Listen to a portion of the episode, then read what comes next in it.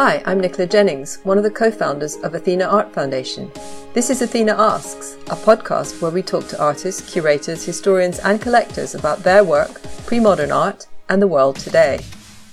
Hello, my name is Jonquil O'Reilly, and I'm one of the presenters of Athena Asks. On the podcast today, our guest is the spectacular curator of paintings and drawings at the Victoria and Albert Museum in London, Rosalind McKever also co curator of the Fashioning Masculinities exhibition and the art of menswear. Rosalind, welcome. We're so thrilled to have you today and to hear more about the exhibition. It's a pleasure to be here. Should we start off just by talking about the, the genesis of the exhibition? How did it come about? Where did the idea spring from? Was it the paintings that were the initial inspiration, or was it some of these gowns and later fashions that you started seeing patterns with earlier periods? Well, the idea at its core was to do an exhibition about menswear in that the V&A has never done a major menswear exhibition before. Never. Never. Uh, we've had displays, we've always had a show in the fashion galleries of our menswear collections, and we've been collecting menswear since the V&A was formed.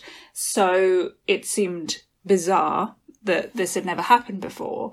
But it was really a case of thinking about, well, A, it's never been done before at the V&A, and B, we're experiencing this incredible kind of renaissance of the menswear industry and this really exciting moment in fashion where ideas of gendered dress are really shifting.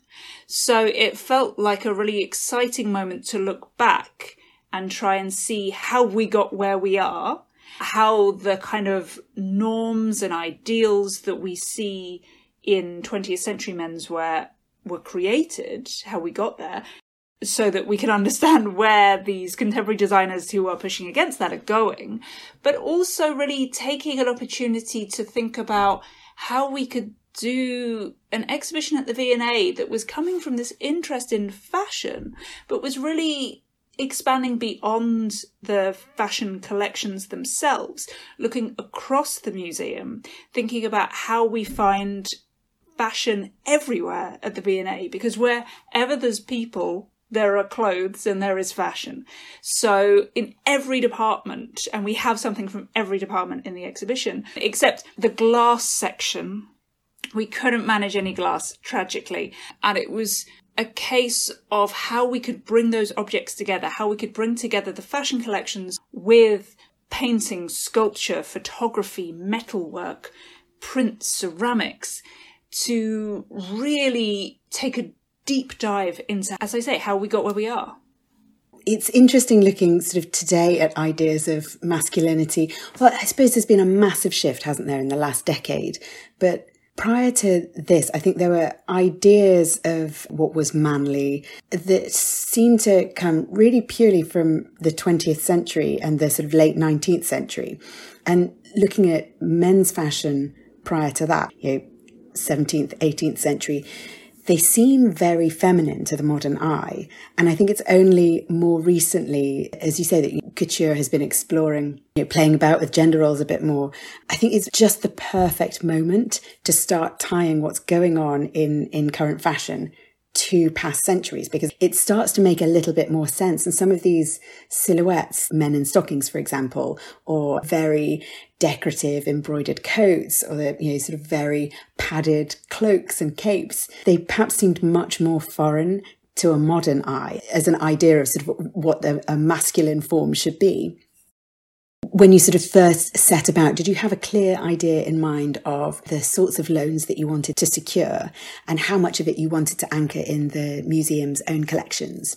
Or did you sort of let it grow organically? It grew really organically and it was a really interesting process because on one side with the V&A's collections, we were undertaking this really ambitious survey to go through all of our menswear holdings to see what we had and then working with every other department to see what they might have and what could work together while at the same time kind of ticking away in my brain the kind of ooh what what paintings could I borrow that's going to really bring that to life? Where are the where are the connections here? And who are the contemporary designers that we should be thinking about who are either looking back to works in our collection or works in other collections where we can foster that feeling because we knew from the outset that there are chronological moments within the exhibition, but we didn't want to make it a chronological survey. Our earliest objects are from about 1560.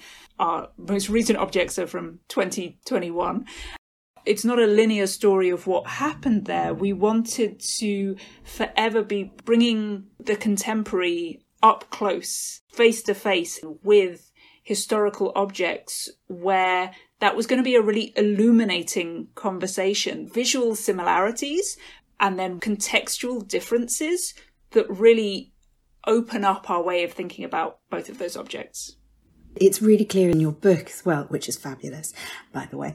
For people like us who are constantly trying to get people to look at old master paintings using any excuse we can, there is a tendency, particularly if you've got a fashion exhibition like this, if you're not naturally inclined towards older art, you could be tempted to just sort of skip past it. And similarly, as you're reading through the book, I love the way that it's woven all the way through, which I think is really important because it really helps people to draw these parallels in their own minds rather than being told. You mentioned also that when you set up the exhibition that you played with the sight lines so that you were encouraging people to draw these parallels for themselves. Yeah. Can you tell us a bit about that and how you made those decisions? So there are some things where we paired objects and we put them right next to each other. It's crystal clear. So for example, we have a wonderful Sofonisba Anguissola portrait of Prince Alessandro Farnese in this beautiful sleeved cape that he's very nonchalantly wearing over his shoulders.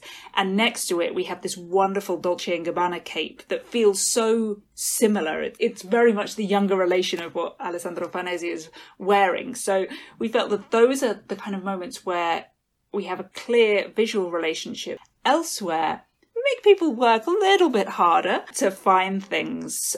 But as you say, it's really about inviting these objects into conversation and by doing so inviting the people who are interested in them into conversation. I should say briefly, the exhibition is in three parts, moving from the undress, looking at the body and underwear, to the overdress, where we're really looking at these kind of lavish silhouettes, and then redressed is the third gallery, where we're looking primarily at the suit. Two of my favourite kind of face offs, where we have a reasonable distance, a mannequin facing a painting. For the second gallery, we have this incredible portrait by Joshua Reynolds, who hated painting fashion. So I'm so pleased to have found this example of him really going to town on the details of clothes because he didn't like doing it. Of Charles Coote, who's in the Order of the Bath. And opposite him, we have Harris Reed, this young designer who he describes himself as fighting for fluidity, really interested in concepts of gender. And so we've created this face off of these two men in pink, one of whom was known as a terrible womanizer and just not a very nice guy. And opposite him, a young man who's showing a completely different way of being in the world in terms of gender. And that feels really exciting. The other one is in the third gallery. So in that section, it's really about tailoring. Everything is in black. And we have the wonderful portrait by John Singer Sargent of Graham Robertson in this beautiful long overcoat. And it's painted in the height of summer, which is wrapped very tightly around him. So he's very, he's kind of very slim, very elongated. And Sargent has painted him as really youthful. And we have him opposite Timothy Chalamet, this kind of young heartthrob who is, is taking such a role in showing a different kind of menswear fashion on the red carpet. He's always making really interesting choices about what he wears. We saw that very recently with the Oscars, where there was such a furore about him not wearing a shirt. But the example we have is from the premiere of Dune, which is this exquisitely sequined suit that shimmers in this way that just feels so kind of Sargenty. I just want Sargent to paint this suit by Haider Ackermann because I just, there's such a synergy between these objects. So as I say, it's really exciting to have these moments where we're putting things together, but also these moments where we're making people work a bit harder. It's the perfect way, really, isn't it, to, to help people to understand what fashion meant in earlier centuries. It's not like we're used to wearing couture all the time, or even really to seeing it, certainly not to feeling it. And I think when you go to an exhibition like this, you're able to understand in a way that you can't when you see these photographs that are sort of ubiquitous of red carpets everywhere a sense of the of the richness of the fabric of the weight of it of the the sheer craftsmanship that goes into it you know not just the tailoring itself and the design which of course is uh, incredible but also all of the artisanal craftwork yeah. that's involved when you start to point that out to people and use that as a parallel for earlier fashion fast fashion was was not really a thing and you had to carefully think about what you were going to be wearing and what message you were wanting to project through your clothes. And a lot of that was about wealth and was about stature. So i think you know being able to show these portraits next to couture is is important for that reason it really helps the viewer understand the sheer cost and effort that went into the outfits that these men are wearing for their portrait and why they chose to be depicted wearing these things. Well, what's really interesting is how important paintings are to our understanding of how these clothes should appear. So we're yeah. always giving our colleagues in textile conservation these portraits so that they can see how these clothes work on the body so that they can try and replicate that. They have such an important role in bringing these clothes to life. And that's something that I think potentially in part was why paintings were always going to be a really important part of this exhibition and photography too, kind of visual media where we could show how the clothes are worn. We could show the attitude that yeah. goes into how people through portraiture were fashioning their identities in exactly the same way that you get with contemporary fashion photography, you get in the way that choices are made about what's worn on the red carpet, that those issues are the same. And then coming back to this question of the craft, the work that goes into these, we have the Anguissola portrait next to this D&G cape, but it's also very close by to a look worn by Billy Porter, designed by Randi Rahm, which was one of the Golden Globes, which is covered in this extraordinary beadwork. What we found really fascinating about installing that is that while the kind of paparazzi images of Billy Porter wearing that were all about this big cape that it had that was, had this extraordinarily shocking pink lining. What draws your attention when you're looking at it is the embroidery that's down the back that barely got a look in.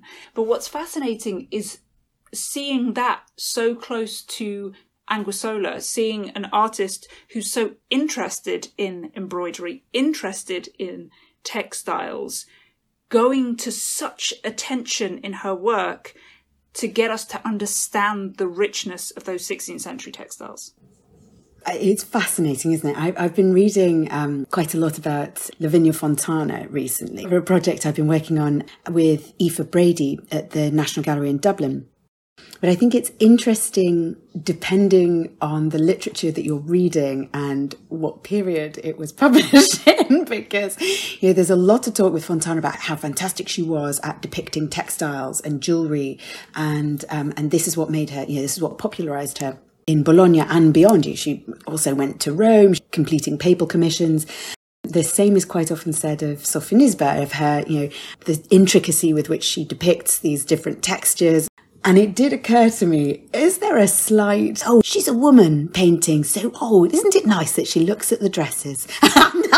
there, defi- there definitely is that. And kind of coming back to what I was saying earlier about Joshua Reynolds yes. as being someone who is like, oh, I have no interest in fashion. We shouldn't be recording something as transitory as fashion. There's this derogatory sense, but I tend to think of it in a more kind of positive light of these female artists having this experience of undertaking the kind of activities that they were encouraged to as young ladies around working with textiles, as well as their the kind of activities they weren't encouraged to do about making paintings, that they physically know something. But then yeah so for example tintoretto as an artist who grows up with fabric dyeing that he's also someone that knows fabrics in a different way that someone like veronese has this experience with textiles that allows him to do something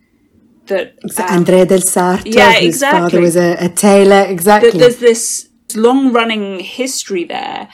They see the value in being able to paint those textiles. They know that their sitters for portraits want everyone to know. They want everyone to know 500 years later how beautifully they were dressed. So it's not, it's a kind of, it's, it's more about the experiences they're having rather than something innate.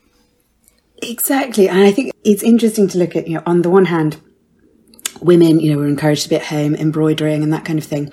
But when it came to the actual production of the clothes, tailors were almost exclusively men. Embroiderers tended to be men you know, women would perhaps make the undergarments, which were somewhat more extensive in earlier gener- you know, earlier centuries than they were in later ones. But you know, sort of in the decoration of those, you know, they might be um, embroidering collars and cuffs and things mm. like that. Things like those sort of rich embroideries that you see in the Batoni portraits, those would be all executed by men. Yeah. And so I think that's something that we don't necessarily think about today we tend to think about oh you know women sitting at home sewing yeah. yes but they weren't doing it in a more sort of commercial sense. Yeah absolutely. And from the outset this was always an exhibition about masculinity rather than about men. And so we wanted to think about who the artists and designers sitters wearers would be who were not men and who could show us something different. So we found it really interesting to choose female artists, thinking about people who are gender non-conforming and how the kind of long history of that as well in order to really kind of complicate our ideas and give a platform as well to contemporary female fashion designers as we thought that was a really important way to kind of pay tribute to the fact that we were able to include these historical works as well.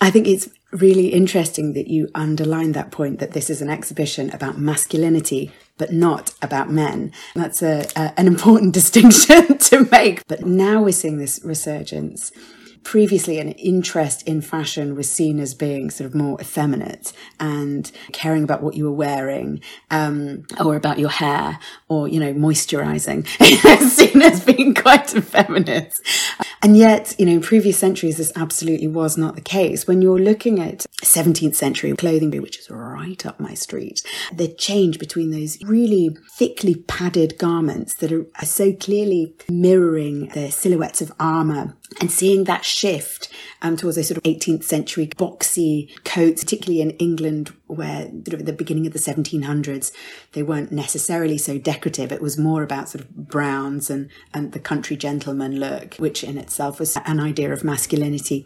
And then the impact that the Grand Tour had on these young men, you know, coming back from Italy, having seen the marbles and the casts of marbles that were so ubiquitous. And that's something that hadn't really occurred to me and how, you know, that affected the change in silhouette silhouettes, how waistcoats start to get much slimmer. And I think when I'd been looking at these 18th century portraits, I always saw them as having a bit of a penche and these, um, you know, sloping shoulders, being sort of uh, less of huh, masculine, um, you know, broad shoulder, narrow waist. Um, I, I'd seen that shift as sort of a softening of the body. I hadn't computed that in fact it was an attempt at making those slimmer lines and more muscular forms. Yeah.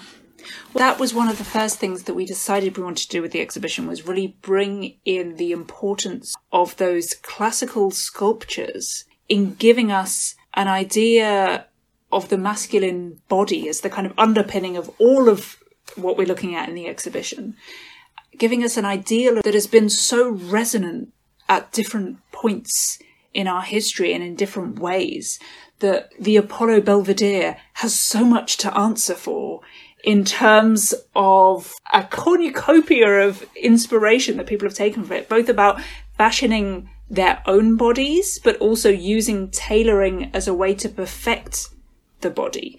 But what we wanted to do was show how it's not just the Apollo Belvedere who's kind of seen as the highest ideal of the masculine body and the highest ideal of art by Winckelmann in the 18th century, but how you also have Antinous, who is kind of beautifully lithe and slim. You have the Farnese Hercules, who's just impossibly muscled in this way that feels so relevant now for the kind of pressures that young men are facing around their bodies and about gym culture. They're really looking at how the impact of seeing the Farnese Hercules, what that had on young men in the 18th century, that how these different ideals gave people different models to aspire to with a whole range of connotations. It's interesting that the Apollo Belvedere, as considered the kind of balanced center between the extremes of the Antinous as being so slim, almost to the point of effeminacy, and the Hercules as being so ridiculously hulking, that the Apollo Belvedere became, in the 19th century, particularly early 19th century, what tailors were trying to turn you into. In tailoring manuals, you see drawings of the Apollo Belvedere, and that's the body they're trying to dress. When they're correcting parts of your body through various pieces of padding, how they're cutting the suit, they're doing that to make you into him. it's just fascinating. And I think that the same is the case today. I spoke with some of the senior tailors at Huntsman. One of them told me a story of a doctor who came in and he was a back specialist, I think. And he walked in, and this tailor said, "Oh, you, you have a spinal curvature." And this doctor was, you know, quite taken aback and didn't love the fact that this was being pointed out. And he said, "Well, how did you know?" You know, I, I hide it, and was, he said, "Well, I, I can see because I'm a tailor. I'm used to seeing a man's body, I can compensate with padding in different areas to even everything up. I can make your shoulders level. I can visually correct these areas.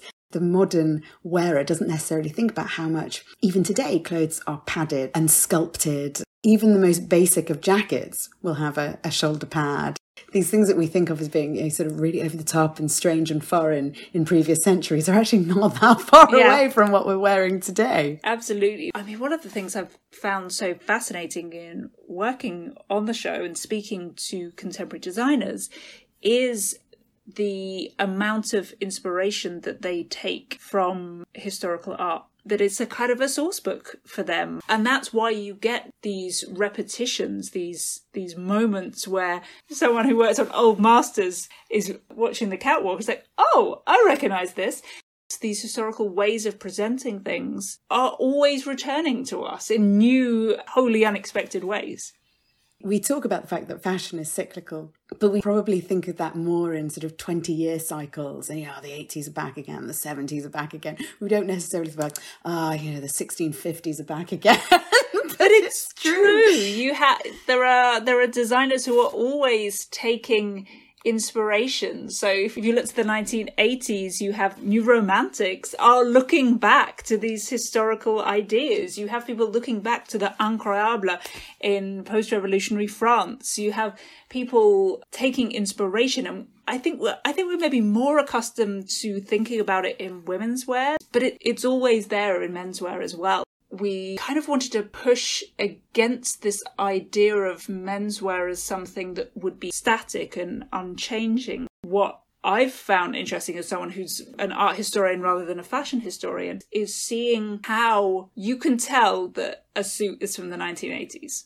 But it's often very subtle things. And I think that's what's so fascinating about what happens in the late 18th, early 19th century through to the mid 19th century around this construction of the idea of the suit is that all of those principles, all of that care about how you present yourself that you have in the 16th, 17th, 18th centuries that manifests itself in colours and patterns and silhouettes and all of these fripperies and decorations. People haven't fundamentally changed. All of that is still there, but it's in the lining, that it's in the subtlety of your cravat, that it's in all of these different ways that it comes through, that it feeds through. One of the things I think is really effective in the show is bringing together all of the black suits because lining them up, you see precisely how different they all are. But if we'd have done the show in a chronological way, where they would have been interspersed with other things, you wouldn't have necessarily been able to appreciate that as closely. It's like how we look at paintings. You can pick up these really subtle differences if you're able to bring these objects together and really interrogate them. That's it's so interesting that you draw that parallel as well, because as painting specialists, you're constantly being asked, "Well, how do you know it's by the person if it's not got a signature?" You're like, "Well, it's it's signed in every brushstroke," and I think it's the same looking at clothes. You just develop an eye, don't you? And to be able to date things and to be able to understand these just subtle cues in a lapel or in a pocket I use historical fashion as a way to date paintings, particularly when it's periods that I'm not familiar with. You know, I'm an Italianist. I'm not so great on 18th century French. but but because of studying historical fashion, I can look at a pocket and look at a lapel shape and look at a sleeve and I can you know sort of place it chronologically that way. We tend to think about the history of fashion in terms of women's wear, certainly later on. And I think particularly skirt shapes as signposts that we use um, for dating. Can you tell us a bit about the you know, the Siriano suit with the you know that large expansive skirt and how that fits in with our you know, our ideas of masculinity, but also how that's sort of playing with with timelines mm. as well. Well, I think we wanted to include at the end of the show recent outfits that had really shifted the conversation about what men wear. That Siriano gown worn by Billy Porter to the Oscars felt like it was an essential for us in terms of someone taking the tuxedo as the kind of paradigm of privilege and power and access where you can go if you're wearing a tuxedo and where you can't go if you're not dressed appropriately taking that and making the most beautiful gown out of it. That felt certainly in the media like a breakthrough moment in terms of men wearing dresses, but in a really interesting way, in that we've seen for certainly over the past at least 10 years. I'm trying to remember when David Beckham wore a sarong. I was, uh, I was just thinking David Beckham's sarong. but the kind of. I think that was more like 20 years I know, it's terrifying, isn't it? We've seen so many of these moments, but I don't know, and I don't know if I'm being over optimistic, but the past few years, the flavour has been different. The way that it's been reported, the way that people are reacting. And so it was really interesting to display this dress that is so big. When we were doing the dimensions of the rooms, we were worried about fitting it in it was this high stress moment at the at the end of the install when this enormous gown appeared with all of these layers of tulle underneath that my colleagues were kind of working through to try and get it on display. What's interesting about it is the silhouette of the skirt uh, to me is just sort of pure Disney princess. It's that epitome of youthful idea of feminine beauty, but there's something so stark because it's such good quality velvet it is black as black as black. And it just absorbs the light, which means that as an object, especially when mounted on a mannequin, it just has such presence. I mean, I can't imagine what it was like when Billy Porter was in it. I know the kind of how much presence it has just on a mannequin. Earlier in the exhibition, we have this kind of lineup of tuxedos where we're looking at how, for example, Marlene Dietrich took that and turned it on its head then how Billy Porter is adding to that story with a tuxedo That's and a skirt. Is that that progression what tends to jump to mind when you're looking at these large gowns you know, with, with really expansive skirts. Today, they only tend to show up on you women's wedding days or on red carpets. What I think is interesting when you're when you're thinking about historical fashion and about the women who were wearing these skirts, you know, they sort of served two purposes, didn't they? One of them was to display as much fabric as possible, to show as much of a pattern repeat as you could, because that shows that it's you know, woven on a larger loom and that how expensive expensive, costly, sumptuous the fabric itself was.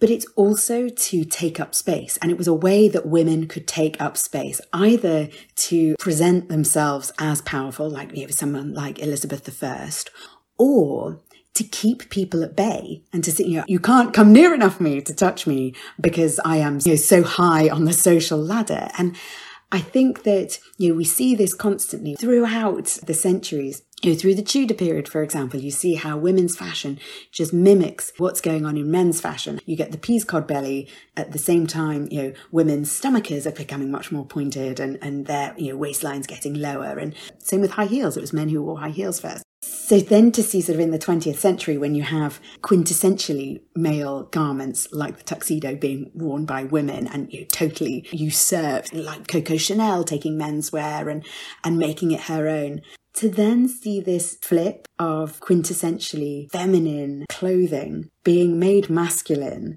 and taking up space when normally men don't need any help taking up space. But perhaps if you're LGBTQ and there is a requirement to make a statement and perhaps to stand your ground, or really just to make it a huge statement on a red carpet where menswear has been so traditionally understated for the last century, I think is so interesting. And I love the fact that you finish on that point and you frankly make the, you know, the, the visitors want to walk out in that very last garment, even if they couldn't physically fit through the door in it. Um, Um, I have a quick question about things like the Timothy Chalamet, but also for Harry Styles. Did you have to wear white gloves while handling these things, or, or could you touch them softly against your cheek while in, doing the installation?